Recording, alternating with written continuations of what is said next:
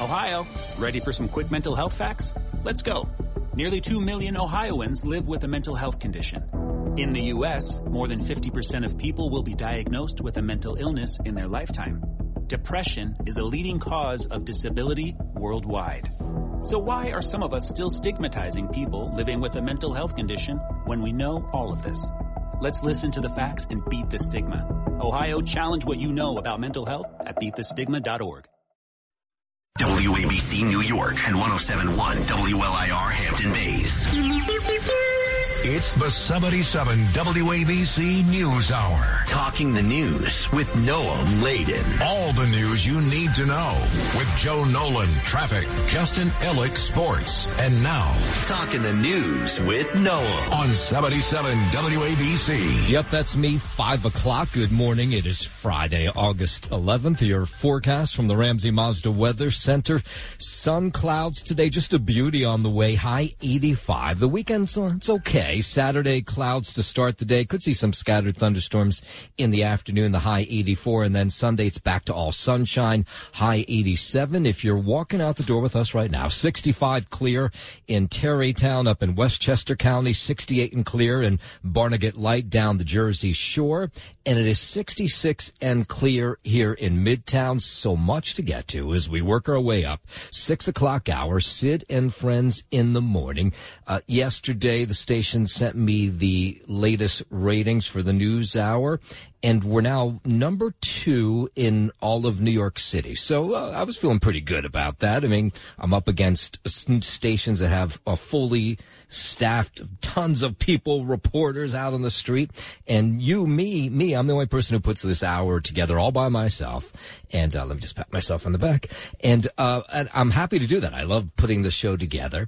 And uh, so I was kind of feeling good about myself. Then I got a, a I, I was checking my Twitter last night, which by the way, I'm not a real active social media guy, not because I have anything against social media, but like those those platforms like Twitter and stuff like that, I just I don't know. I find them to be a little too angry. I like Instagram. I like the TikTok. That's cool. So I'm checking that out before I go to bed, and I see that I have a message that says something about South Korea. So I open it, and it is from somebody in South Korea who listens to the podcast every day. I was like, that's like kind of cool, and somebody who, who's never lived here. They just like listening about what's happening in New York, in the U.S., and they kind of like my take, which is fun. And then, so then I make the mistake of opening up. There's just a ton of other messages that I've never opened to look at because I know when you read the good stuff, you'll eventually get to some of the bad stuff. And there's this guy that I went into this deep hole last night. There's this guy that wrote me and he just wrote just I mean really mean and awful stuff. I, I, don't mind if you don't like the show, that's fine. But I mean this was like personal attacks. It was really incredibly anti-Semitic. I mean it was unbelievable how bad that was, and I'm not sensitive to that stuff at all. It was bad. So then I was like, who is this guy? You know, and it was easy. I couldn't believe how easy it was to figure out who he was and find him on some other social media platforms. And the thing that's so bizarre about it is people forget when they're sitting at the keyboard that you know there is a person behind behind that. And within moments, I realized that it was a guy who lives up in Rockland County. And now I'm looking at pictures of him with his kids, with his grandkids. He looks like he's an okay guy, but meanwhile, he's written the most awful, terrible things you could write to somebody to me in a personal message, no less. He thought he was hiding behind it on Twitter, but again, I was easily able to figure it out. And I think, I'm not positive about this part, but I think he might even be a council member in this one small town. I think it's the same guy. He has one of these names where it's kind of a general name, you know, like a Smith kind of thing. But, uh, oh man, just very bizarre. All right, let's get into the headlines. The top five at five. Rentals in New York City rise to new heights. The death toll rises again in Hawaii. Neighbors in a condemned Plainfield building want to know when they can go home. A prisoner used towels to escape a Manhattan hospital. More migrant tent cities could be coming to your neighborhood.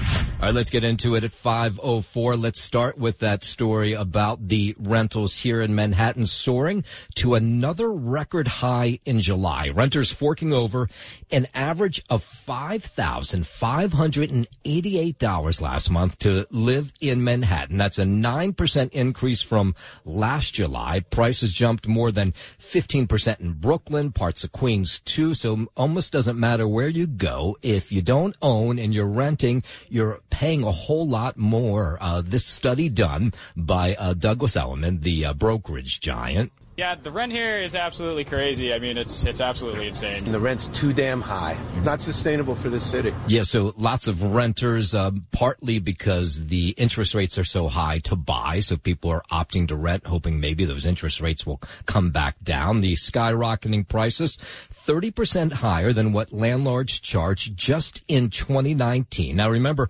during the pandemic, they were giving these deals out. Uh, you know, get uh, buy two months, get two free. Those are long gone.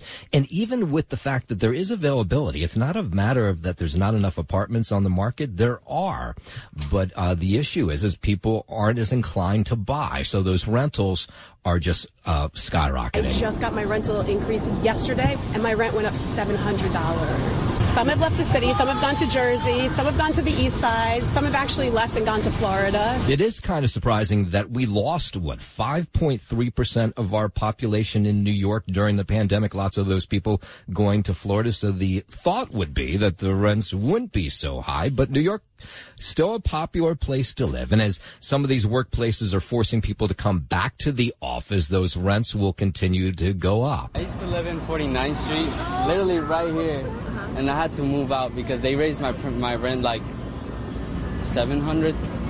Yeah. $700. Yeah. Yeah, so you ask, what does five thousand three hundred and eighty-eight dollars get you in Manhattan? In most places, it's a one-bedroom apartment, which just seems completely insane. Uh, the uh, same real estate uh, group calculated what it would cost you to live in one of these rentals here in Manhattan overall in the course of the month. And to live in one of these luxury buildings, let's say it's one of the higher end ones, it could cost you about $15,000 a month everything included, which seems like an awful lot of money to be putting out. They're more liable for pushing out all of the locals into either out of New York or onto the streets, unfortunately.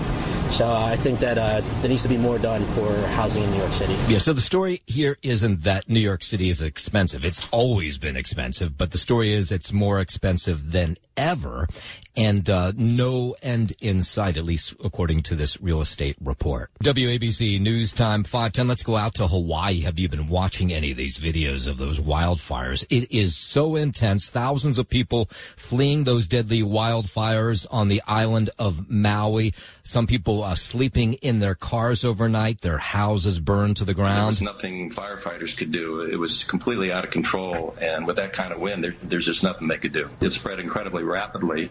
And as I said, nobody saw this coming. The fires fueled by strong winds from a hurricane passing south of the state. Entire blocks of homes, businesses, and this one historic town going up in smoke. Tourists who were there from across the globe stranded at airports looking for flights out. The wind has also ignited fires on the Big Island. back to my house, and we had about 10 minutes to load things in the car before uh, smoke and embers were starting to engulf my house, and we were able to head out of there and quickly. And now everything is just devastated. And some of these business owners who lost businesses that they had had for decades, they slept in the parking lot, hoping to see if there'd be anything left in the morning. Got on our phones to pictures of our house uh, just down to the slab. Nothing but smoke, cinders. Hundreds of families displaced. Uh, this neighbor has been on the island for over 18 years. We just had the worst disaster I've ever seen. All line is burnt to crisp, and it's uh, it's like an apocalypse. And we'd heard about those people who ran into the ocean to save their lives from the smoke and fire. There's now video of that up there. Boy, is that intense to watch. Hospitals report being overrun with burn and smoke and inhalation, uh, smoke inhalation uh, victims. The death toll we are getting now, and it has risen uh, every couple hours or so, but now saying 53 have died. This is um, residents there begging for help as their town was destroyed. Uh, Cell service went down, so people are having a hard time getting in touch with 911 and loved ones. We've been pulling people out since last night, trying to save people's lives. And I feel like we're not getting the help we need. You know? Oh my God. President Biden approving a major disaster declaration, which sends federal money for the state. But really now it's just trying to figure out where everybody is. Uh, they think they may found, find more bodies too. This is a nationwide issue at this point. Yeah, we need help. A lot of help. We got to get people down here. If you guys walk down the street, you see it's completely burnt. And we just, if I saw somebody, I helped them. I felt like these guys wasn't going to get help because I've seen so much people walking, and this is what we do in Lahaina. We don't leave people behind. You know, that's just how we roll. Hawaii's Lieutenant Governor Sylvia Luke says the hardest hit area in the Maui fire recovery there will take probably years until it's back to what it once was. The whole town was devastated. The whole town was decimated. We're still trying to assess the amount of damage. She's talking about the town of Lahaina. These were small businesses that invested in Maui. These were local residents. And, uh, you know, we need to figure out a way to help a lot of people in the next several years. And so many of those travelers and tourists, I mean, these are really tourist meccas that rely on tourists for their well-being uh, come from the tri-state area, right? It's such a popular place to go on a honeymoon, summer vacation, really any time of year. But now those travelers being told stay away. It's going to be a while. Now, uh, AAA is telling you you should go back to your travel agent, to the airlines, to the hotels, and try to figure out how to get some of that money back. Contact either your travel agent or their hotel where they're staying and see the impact. Possibly consider thinking about changing to another island to visit. Yeah, so, uh, so that's the case today. So being told to stay away from Maui, I don't know how you'll be able to necessarily collect from some of these private uh, Airbnbs and hotels, which so many people now use because uh, they're not there anymore and they're small time owners. Uh, but AAA says uh, definitely go and see if the airline will do something to change around those tickets. Not showing up for your airline flight often results in you losing all uh, value of that air ticket. Yeah, just awful out of Hawaii. Surf on over, though, to WABCRadio.com where you can see some of these images. But more importantly, we're going to add some links during the course of the day where you can help out people who were hurt by these fires in Hawaii. All right, 515 now. Let's head over to the 77 WABC Sports Desk. Happy Friday. Good morning, Justin Ellick. Happy Friday. Good morning to you, Noam Laden. Not a very, uh, very um, eventful day yesterday. No baseball to get to. But you do have stuff to look forward to uh, tonight and looking forward to this weekend as well. Sans the Hall of Fame game from last week. The NFL kicked off its preseason slate last night with two games. The Texans beat the Patriots 20 to 9 in our first look at quarterback CJ Stroud or Stroud, I should say, in a Houston uniform before the Seahawks bested the Vikings by a score of 24 to 13 to wrap up the night's action. Locally, the Giants will open their preseason schedule in Detroit against the Lions. That kickoff is set for tonight at 7 p.m. Eastern Time. Jets fans will have to wait until tomorrow to get another look at Gang Green. They're set to get underway in Carolina against the Panthers at 4 p.m. tomorrow afternoon. And now we'll look at the world of baseball, where again, indeed, the Mets and the Yankees both were off yesterday. They'll both be back at it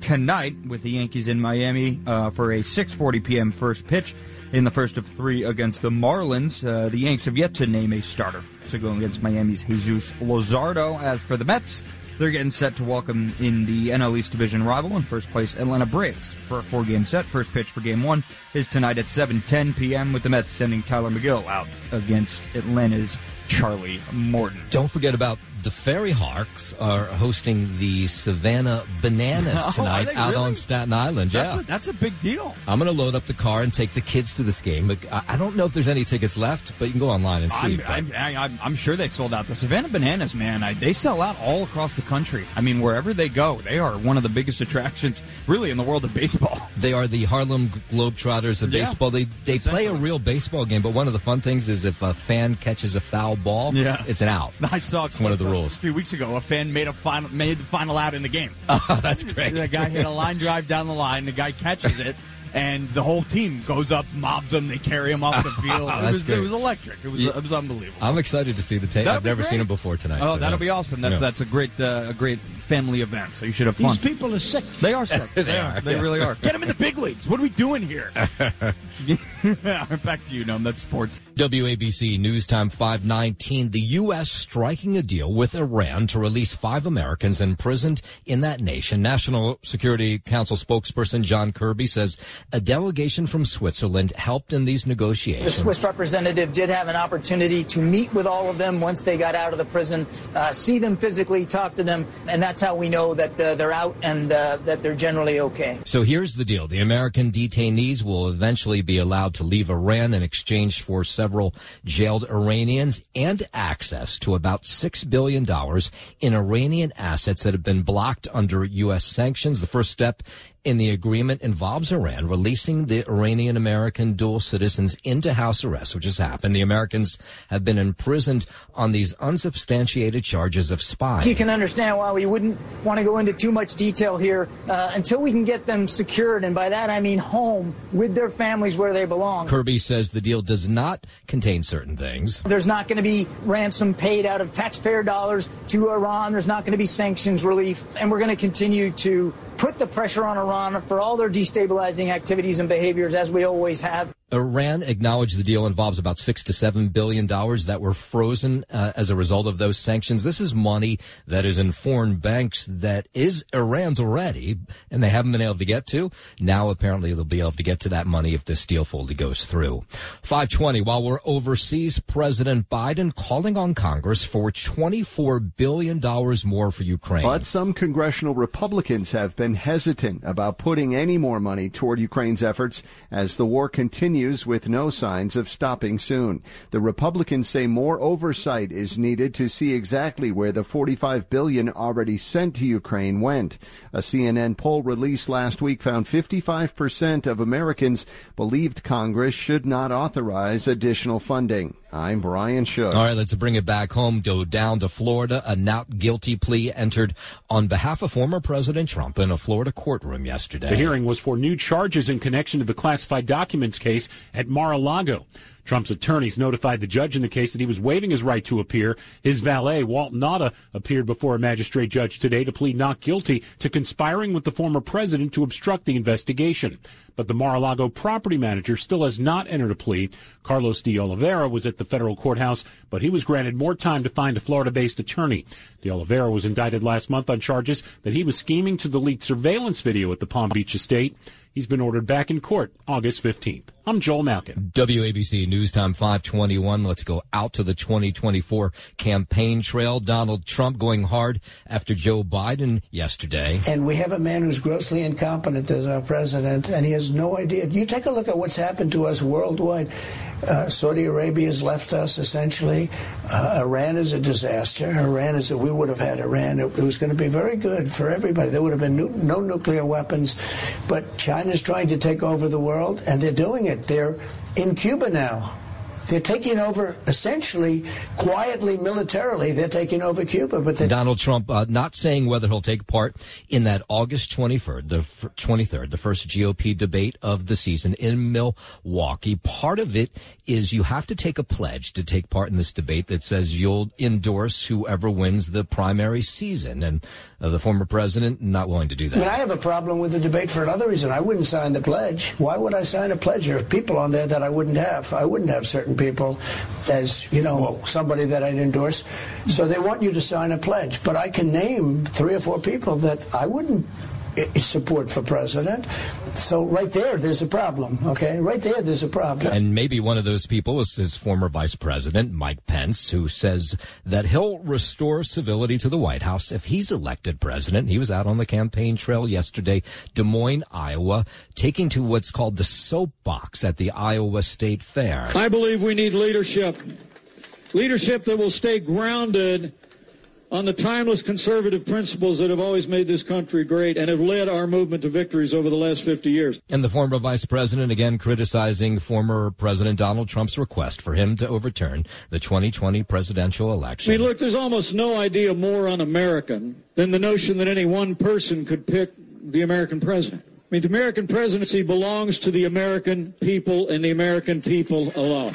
This is a big weekend in Iowa. All the presidential candidates will be there on the Republican side. Pence went on to defend his position on U.S. support of Ukraine in their war against Russia. I've met Vladimir Putin. Anybody that thinks Vladimir Putin's going to stop if he overruns Ukraine has got another thing coming. Iowa's Governor Kim Reynolds, she does this thing called fireside chats at the Iowa Fair where she invites all the Republican presidential candidates to come in and meet with her. Donald Trump, the only one who's not going to. Yesterday it was Larry Elder, the conservative talk show host who was here actually on with Sid Rosenberg a couple weeks uh, back. Maybe it's a month ago. The epidemic of fatherlessness, the lie that America remains systemically racist, that's dividing the country and getting people killed, the need for school choice, the need for an amendment to fix spending to a certain percentage of the GDP, get rid of these soft on crime George Soros backed DAs. Oh, he's talking fast there, isn't he? Elder says the uh, biggest domestic issue facing the U.S. right now is fatherlessness. Is that is that a word? Forty percent of American kids now enter the world without a father in the home, married to the mother. Seventy percent of black kids, up from twenty-five percent back in 1965. In fact, twenty-five percent of white kids now do. And then yesterday you had Chris Christie, of course, the former New Jersey governor, now GOP presidential candidate, challenging Donald Trump to come to the debate on August 23rd. He's still upset that the former president was calling him out for eating too much. It's not right to be calling people names. Come on now. Even though he, you know, he's a little big. This is uh, yesterday. He uh, then again said, put out his challenge. He said, "Hey, if you want to call me fat, do that to my face at the debate." In New Jersey, people responding to this uh, uh, this whole little back and forth between the former president and Chris Christie. It's not right to be calling people names. Come on now. Even though he, you know, he's a little big. Not a lot of dignity there, right? Doesn't look good for the candidates, right? Wrestle it out. Let them just wrestle. I'd see, like to see both of them in singlets. That would be great. that would be interesting. Well, that's Trump's nature. I mean, you poke the bear cage, he's going to react. That's So let's stop playing games. They're just like, you know, kids from school bullying each other. There's no respect anymore. We've lost respect. WABC News Time 526. Mortgage rates are up for a third week in a row to just under 7%. The 30 year fixed rate mortgage averaged 6.9% this week. Compare that to a year ago when it was just over 4.2%. Freddie Mac's chief economist says the steadily high rates will prolong affordability challenges longer than expected. What do the markets say? The markets closed slightly higher yesterday. July's consumer price index rose by 3.2% on a yearly basis. That was against expectations of 3.3%. At the closing bell, the Dow gained 52 points. S&P 500 rose by one point. The Nasdaq gained 15 points. Rudy Giuliani here. Born on America's darkest day of 9-11, the Tunnel to Towers Foundation has been helping America's heroes ever since. When a first responder or military service member doesn't come home and young children are left behind, Tunnel to Towers pays the mortgage on the family home to lift the financial burden. For catastrophically injured veterans and first responders, Tunnel to Towers builds mortgage-free smart homes, enabling severely injured heroes to move around them more independently. Through our veteran homelessness program, Tunnel to Towers is providing housing and services to homeless veterans. More than 500 in 2022 and more than 1,500 in 2023 because all veterans who honorably served, whether in peacetime or war, deserve our nation's gratitude. People who put their lives on the line for our country and our communities need your help now more than ever. Join Tunnel to Towers on its mission to do good and never forget 9-11 or the sacrifices of this country's heroes. Donate $11 a month at T2T.org. That's T, the number 2T.org. We have to get ready because Cindy Adams is here. Cindy Adams is on the town. On this radio station, WABC. Listen to the incredibly charming, unbelievably brilliant. Plus, the hills are alive with the sound of visitors chatting to Siri. Only in New York, kids. Only in New York. Cindy Adams is on. The Cindy Adams Show, Sunday afternoon at 1 on 77 WABC. And now it's time for Joe Piscopo's Sinatra Stories on Music Radio 77 WABC. I remember distinctly Mr. Sinatra inviting me out to Los Angeles to perform on a show called Solid Gold hosted by Dionne Warwick. So I went out there and he wanted me to be him. Dress like Frank Sinatra, perform like Frank Sinatra to Frank Sinatra. So I got there. I was so nervous and I saw the dressing room door. It said Frank Sinatra. So I knocked on the door carefully and the makeup person opened the door and there was Mr. Sinatra sitting back in the makeup chair. Leg was out. He had his boots on, members only jacket. Very cool. Elbow on the armchair, you know, looked at me, jumped up, jumped up, shook my hand and went, Hey, Joe, baby, how are you? I, I, speechless. Greatest talent in the world, one of the great guys of the world, Frank Sinatra. Is my new discovery, Joe Piscopo. Keep listening for more Sinatra stories. Talk Radio 77 WABC. It's the 77 WABC News Hour. Talking the news with Noam Laden. All the news you need to know with Joe Nolan, traffic, Justin Ellick, sports. And now, Talking the news with Noam on 77 WABC. Yep, that's me, 532. Good morning. It is Friday, thank God. August 11th, your forecast from the Ramsey Mazda Weather Center. Sun clouds today, just a beauty. High 85, mixed bag for the weekend. Saturday clouds to start the day, scattered thunderstorms possible in the afternoon, high 84. And then Sunday we go back to sunshine, high 87. If you're walking out the door with us right now, so happy you are, 65 clear in Tarrytown, that's up in Westchester County, 68 and clear in Barnegat Light down the Jersey Shore, and it is 66 and foggy here in Midtown. We'll start this half hour over in Plainfield, New Jersey, where those tenants thrown out of their building building because the building was condemned. Now lots of people want to know when will they be able to move back in? What will happen to the landlords? Will they get their rent back, the August rent they just paid? Uh, City Councilman Richard Wyatt in Plainfield says uh, there's about 80 families that are out of their homes, and he says he's the city's trying to do everything they can to help them out. It's over 80 kids that's in the school district there. Yeah, so we just want to make sure that you know that we take care of the children and make sure that they have you know meals. Yeah, so yesterday they were there handing out meals, uh, breakfast, lunch, and dinner to these families. Some of the families able to go back into their apartments to grab what they could. The reason this building was condemned, boy, it's ugly inside. Holes in the ceilings, holes in the floors, open sewer pipes. I mean, just beyond nasty. The uh, angered families, and you can imagine how angry they are with no place to live. They're being told they can live in this shelter. Some of them have been given a couple days in a hotel, but many trying to figure out what is next for them. For them, it's going to be more traumatic. For us, we're adults. We can handle it. A contractor crew arrived yesterday yesterday to begin a work on the apartment building. They wouldn't say how long they'll be there. They wouldn't even tell us who they were. They do have a shelter set up, but they were worried about their belongings.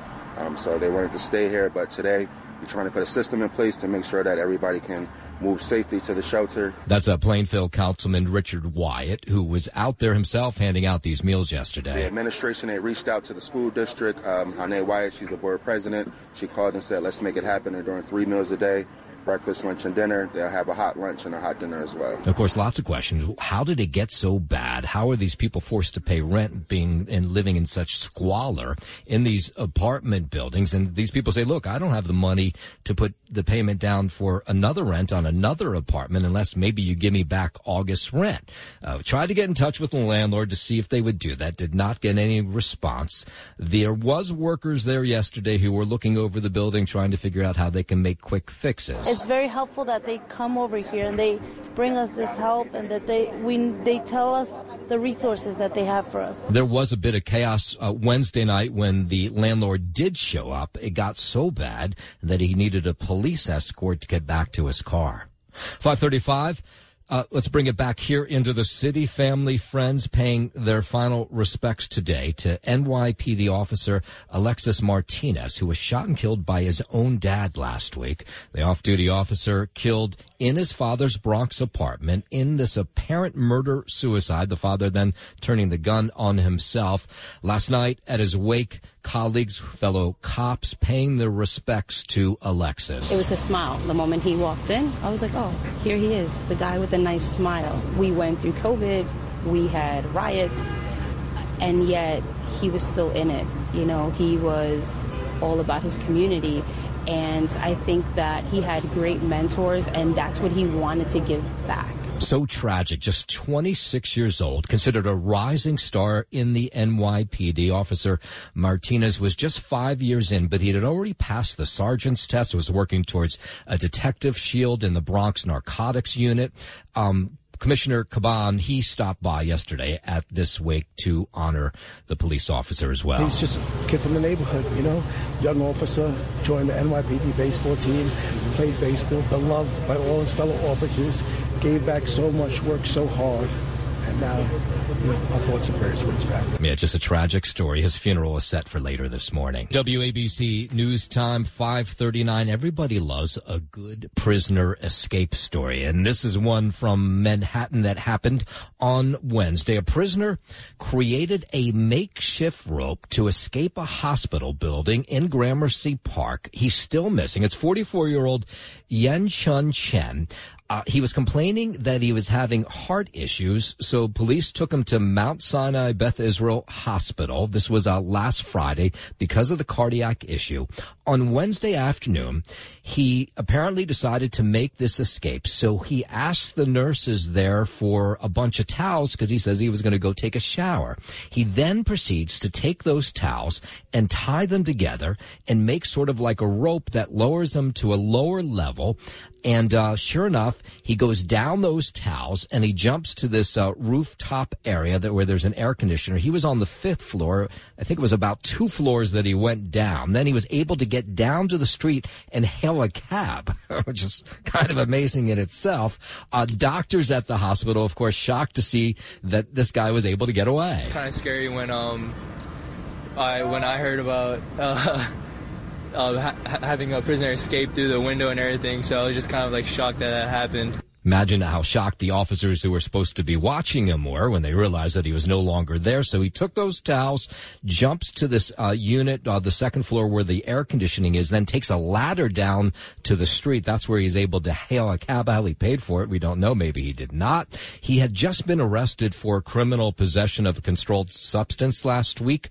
Uh, you would think he'd be relatively easy to find because he's 6'3", 250 pounds. They say there's tattoos all over his left arm and hand, but as of 541 this morning, they have not found him. Twitch star Kai Cenat speaking out for the first time yesterday about that massive riot in Union Square. It was uh, seven days ago today. He was there on, in Union Square to pass out 350 free PlayStations, but uh, this turned into a much larger crowd than no doubt he expected. Thousands of people showed up. They ended up doing battle with cops who tried to disperse the crowd. Yesterday, Kai said, "Hey, I don't like that. I don't. Uh, I condemn it, and uh, this is not what I had hoped for when I came to do this giveaway." And I want people to know that I had good intentions for this whole thing. Not only that, but I don't condone any of the things that went on that day. None of that is cool. I'm yeah, he's one of those people you could sort of listen to for a while. The 21 year old streamer was arrested, charged with inciting a riot, on unlawful assembly related to the charges of these thousands of online fans who took over the park and became violent uh, when they realized that these PlayStations were not going to be given away. Kai Cenat says um, this is not good and those people should be punished. I am beyond, bro, disappointed. Beyond, bro, beyond disappointed in anybody who became destructive that day, bro. Now, Kai, if you're not familiar with Kai Cenat, he is one of the bigger um, people on Twitch, which is a gaming uh, platform. Uh, he does this thing called chat, essentially, where he just talks about things that are going on. I mean, it's not political. It's just he has friends over sitting on the couch. He started in the Bronx, uh, talking about uh, the cockroaches and mice in his apartment. He had very few viewers then, and then for whatever reason, he exploded. Now he has millions of followers. Some ninety thousand of them pay four ninety nine a month to have access to him, which means just to chat with him online. So he's a wealthy guy. He'll be back in court here in Manhattan to answer those charges later this month of unlawful assembly and inciting a riot. Meanwhile, 65 people who were there last Friday arrested. Police still looking for some other teens who destroyed cop cars. So far, they haven't caught up with them. 543, while we're in the city, White House officials meeting with Mayor Adams yesterday to find ways to collaborate on the response to this ongoing migrant mess here in the city.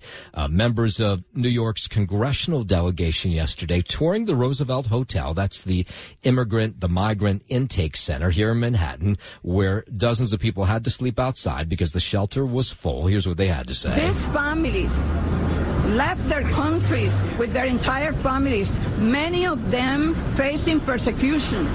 Violence in their own country. They're so grateful to have warm food. They have the cafeteria open, so they have hot meals, they have water, they have health care. Preparations underway to house the families coming from the U.S. Mexico border on Randall's Island now at the Creedmoor Psychiatric Facility in Queens. Uh, they're looking at places on Staten Island as well. Lawmakers here in the city continue to work with the migrants to try to get them permits so they're able to find jobs so they're off the city's dole. We provide temporary protection status to these families who are here and want to work. We will then facilitate the transfer of these families that are here So to other side. 53,000 of these migrants are in the city's care. The might be a little less, a little more today, but around that number. And you get a sense of how much this really costs. The city says it costs them $383 per family per night to house these migrants and give them meals. So 50,000, 57,000 of them, 383 per night. That works out to about $4 billion a year which is why the mayor this week came up with a $12 billion number and what he says it'll cost the city overall to take care of these migrants.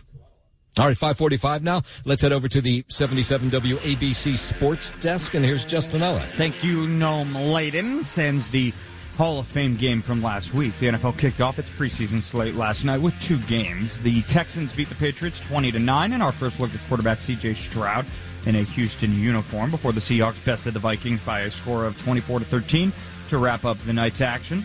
Locally, the Giants will open their preseason schedule in Detroit against the Lions. That kickoff is set for tonight at 7 p.m. Eastern Time. Jets fans will have to wait until tomorrow to get another look at Gang Green. They're set to get underway in Carolina against the Panthers at 4 p.m. tomorrow afternoon. Now look at the world of baseball, where both the Mets and Yankees were off yesterday. They'll both be back at it tonight with the Yankees in Miami for a 6:40 p.m. first pitch on the first of the three against the Marlins. The Yanks have yet to name a starter to go against Miami's Jesus Luzardo. As for the Mets, they're getting set to welcome in the NL East Division rival and first place Atlanta Braves for a four-game set. First pitch for Game One is tonight at 7:10 p.m. with the Mets sending Tylor Megill out there against Atlanta's Charlie Morton, and uh, Noam Laden will be in attendance for the uh, Staten Island Ferry Hawks versus the Savannah Bananas. I can't wait. What time's that first pitch? I Noam? think it's seven. Okay. Well, you better get there a little bit early. That place is going to pack up quick. Yeah. Yeah. I- uh, uh, uh, you know, the, the way they work, if it's a tie, you know, they each, you have to win each inning. It's, Yeah. it's really interesting the It's way a that- point. It's a point system. Yeah, I almost feel like Major League Baseball should adopt this. Oh, yeah, well, that's, uh, slow your roll. Settle you, down. You get a point for each inning, and Yeah. at the end, if it's a tie, then they have a home run derby to see Right. which team wins. So right. There are a very, a lot of quirky rules. There's, Yes. a, there's a man who runs around on stilts. The Oh, I didn't game. know that. Yeah, he, he- they call he's he's like the he's the tallest baseball player. They call him like the tallest baseball player in the world or something. Wow, okay. This he is runs more around fun. on. He plays the entire game on a pair of stilts. okay, great. Okay. Yeah. So there you Wait go. Wait a damn second here. Yeah, yeah, exactly. Wait a damn. Nobody really understands it until you see it. So Right. you'll be you'll get that experience tonight. It'll be good. All right, no, have fun. Thank you very much, Justin Ugg. 547 now, traffic, transit on the sevens. Here's Joe Nolan. Well, we've got ourselves a couple of pretty major problems out here from the Ray Catena Porsche traffic desk. First of all, Cross Bronx Expressway is a mess. We have a 10 to 15, maybe a 20 minute delay now inbound. George Washington Bridge to the upper level. Then you're bumper to bumper across over to the New York side. And again, because of all of these problems, basically it ends at Third Avenue with a tractor trailer fire uh, that is there. But along the way, there are two other accidents, one at Jerome and one at Webster. So if you're coming inbound George Washington Bridge, 20 minute delay into the toll, and then you're bumper to bumper all the way over to Third Avenue. Where the big problem is where you have this tractor trailer fire, which is still being worked on. At one point, all lanes were closed. They'll probably get that left lane open, I would imagine, uh, fairly shortly. Now, if you're heading inbound elsewhere, not that big of a deal, at least not right now at the Lincoln and Holland tunnels. Both seem to be pretty good. Right at the top of the canal, inbound on the Gowanus BQE, you're slow right up to the Brooklyn Bridge. Inbound on the Long Island Expressway, a little slow out by the Cross Island. Than the usual delays coming into the area of Queens Boulevard. We're also looking at a fairly decent day on the Belt Parkway. In fact, it's wide open on the Belt Parkway. Same thing on the uh, eastbound side of the Staten Island Expressway. Once you get onto the Verrazano, though, you're a little slow. No problems up and down the West Shore. Yesterday, we had a couple of problems there. So far, so good this morning. 78, 82, 82, 87, all that in New Jersey. Good. And New Jersey Transit trains now, there is no service on the North Jersey coastline between Long Branch and Rahway. There's a down tree in Middletown that took down some of the wires. They are cross honoring now. We finally heard this on New Jersey Transit buses. So that's good news. An alternate side of the street parking rules are in effect. This traffic report sponsored by Ray Catena Porsche and Edison. Experience the unmistakable luxury of the 2023 Porsche Macan. Leased for 949 a month for 39 months. Ray Catena Porsche in Edison. 949 due at signing qualified buyers tax licensing registration fees. Extra details, RayCatenaPorsche.com. I'm Joe Nolan with Traffic Talk Radio 77 WABC. All right, let's catch you up on the big stories of the morning. Most of the nation, the eyes fixed on Hawaii, where now 56 people have died in those wildfires on the island of Maui. Lahaina, the uh, tourist district has been decimated. Uh, so many people from the tri-state know that area well. They vacation there. Uh, people who live there say they waited through the night to see what might be left of their businesses and their homes. There was nothing firefighters could do. It was completely out of control. And with that kind of wind, there, there's just nothing they could do. It spread incredibly rapidly. And as I said, nobody saw this coming. The fires fueled by strong winds from a hurricane that was passing south of the state. Entire blocks of homes, businesses in the Horace, uh, historic district going up in smoke.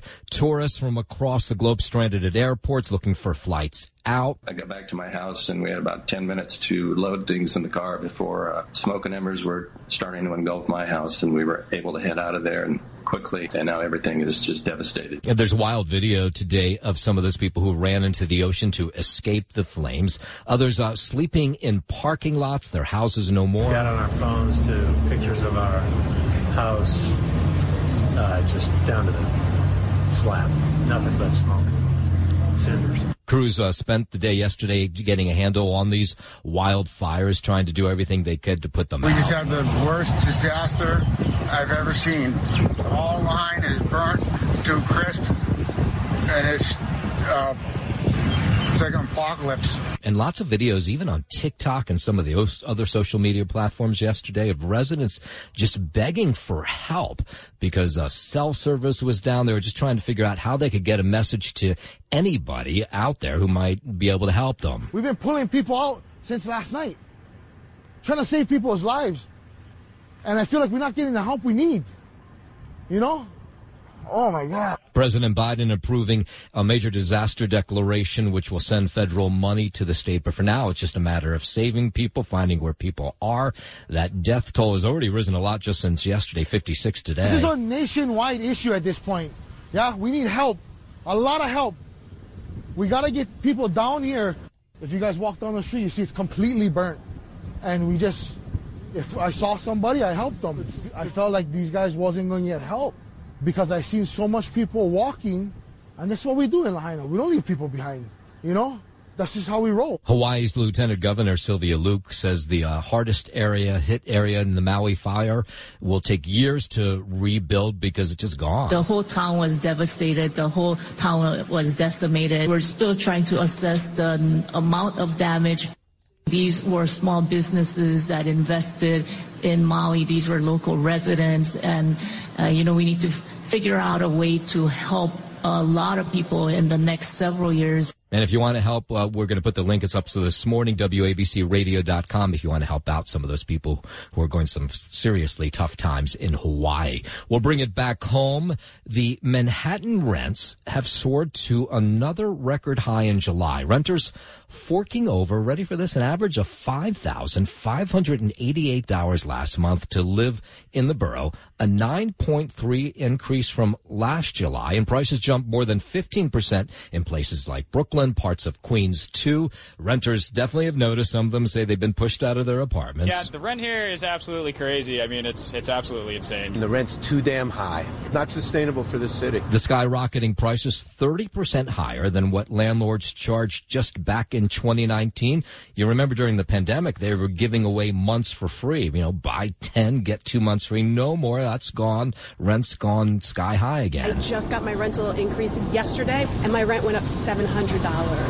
Some have left the city, some have gone to Jersey, some have gone to the east side, some have actually left and gone to Florida. Yeah, so why all of a sudden? Well, some of it is the interest rates have gone uh, high enough that people say they're going to try to wait it out before they buy something, rent in the meantime. I used to live in 49th Street, literally right here, and I had to move out because they raised my my rent like 700.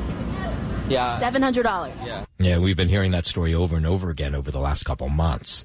The U.S. striking a deal with Iran to release five Americans imprisoned in that nation. National Security Council spokesman John Kirby says a delegation from Switzerland helped in the negotiations. The. Swiss representative did have an opportunity to meet with all of them once they got out of the prison, uh, see them physically, talk to them, and that's how we know that uh, they're out and uh, that they're generally okay. The American detainees will eventually be allowed to leave in Iran, uh, leave Iran rather, in exchange for several jailed Iranians and access to about six billion dollars in Iranian assets that are blocked under U.S. sanctions. The first step in the agreement involves Iran releasing the Iranian American dual citizens into house arrest, which they've done. The Americans had been imprisoned on unsubstantiated charges of spying. You can understand why we wouldn't want to go into too much detail here uh, until we can get them secured, and by that I mean home with their families where they belong. So access to that uh, those assets is part of the deal. Uh, the trading of prisoners is part of the deal. But Kirby says there are things that are not in this deal. There's not going to be ransom paid out of taxpayer dollars to Iran. There's not going to be sanctions relief. And we're going to continue to put the pressure on Iran for all their destabilizing activities and behaviors as we always have. Yeah, so six to seven billion dollars the Iranians will have access to money that's been tied up in banks and other places overseas.